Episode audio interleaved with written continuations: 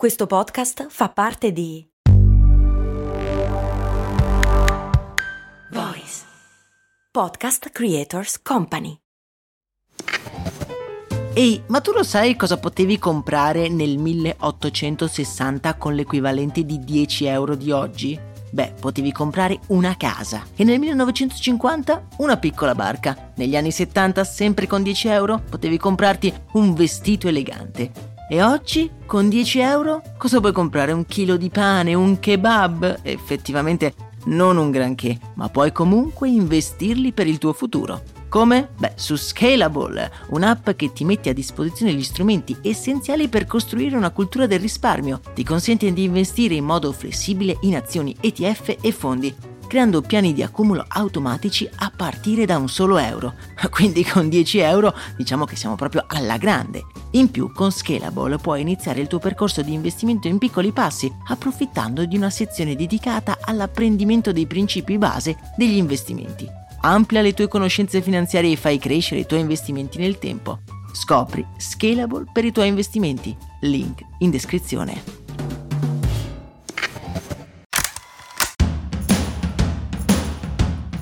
E eh, devo dire che questo è un po' il mese in cui si comincia a pensare a dove e come passare le ferie estive. Ragazzi, prendetevi per tempo perché sennò si spende troppo. Una delle mete preferite di noi italiani negli ultimi decenni è sicuramente stata l'isola di Cuba. Da sempre visitare Cuba non solo ti permette di viaggiare nello spazio, di andare in un posto nuovo, ma anche in un tempo che sembra ormai passato. È come entrare in un'altra epoca. L'atmosfera caraibica si mischia ad una situazione economica molto particolare. Ecco, amici miei, per molto particolare io intendo completamente disastrosa. Ma che cosa sta succedendo? Dalla rivoluzione di Fidel Castro del 1959 e la conseguente istituzione di un regime comunista, il governo statalizza praticamente tutti i business dell'isola, fissando dei salari standardizzati. Questo significa che ogni ristorante, albergo, ospedale era di proprietà dello Stato, che decide quanto pagare ai vari dipendenti. Spoiler, li paga estremamente poco e ovviamente questi ultimi non sono incentivati a produrre un servizio soddisfacente.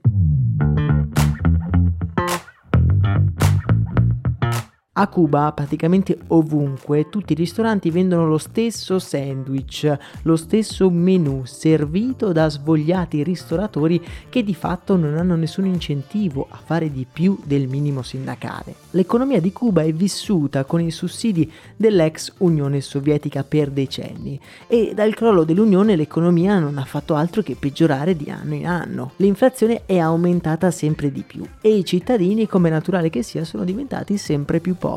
Negli ultimi decenni si è cercato di far fronte a questo sistema privatizzando alcuni settori creando delle licenze per determinati lavori. Per esempio, chiunque è mai stato a Cuba si sarà accorto di quanto costano i taxi rispetto a tutto il resto. I tassisti sono una delle prime categorie privatizzate e possono guadagnare in un solo giorno il doppio o addirittura il triplo di quello che guadagnano medici e ingegneri in un intero mese.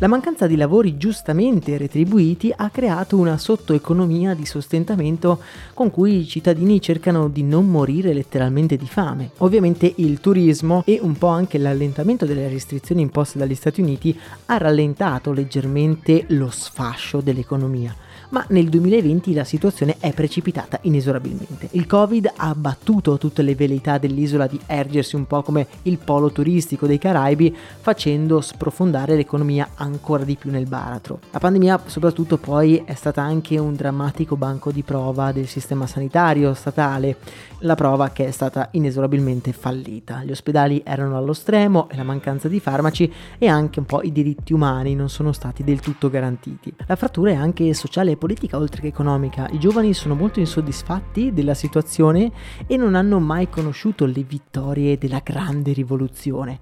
Vogliono soprattutto delle riforme economiche. L'11 luglio dello scorso anno migliaia di cubani sono scesi in piazza al grido di libertà e abbasso la dittatura, chiedendo riforme sociali ed economiche e quella è diventata la più grande manifestazione contro il governo Pensate un po' dalla vittoria della rivoluzione. Il governo ha represso con forza i dissidi approvando un primo regolamento sulla sicurezza informatica che eh, da molti osservatori è stato letto come una volontà di introdurre una legge bavaglio per impedire le critiche. La situazione a Cuba è più critica che mai, sia da un punto di vista economico ma anche sociale e politico. Una situazione che è drammatica e chiunque è stato a Cuba recentemente può confermare.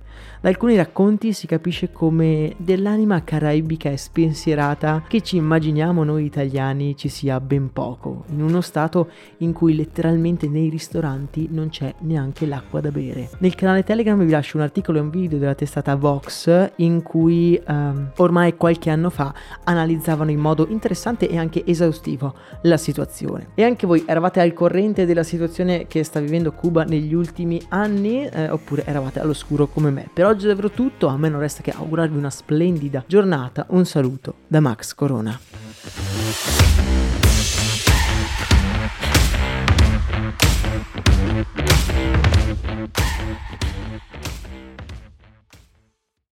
E adesso un bel caffè finito. Perché rischiare di rimanere senza caffè quando puoi abbonarti a Caffè Borbone? Prezzi vantaggiosi, costi di spedizione inclusi, tante possibilità di personalizzazione e l'abbonamento lo sospendi quando vuoi. Decidi tu la frequenza, la qualità, scegli tra le cialde e capsule compatibili e crea il tuo mix di gusti e miscele. Mai più senza caffè con l'abbonamento Caffè Borbone. Tutte le info su caffèborbone.com.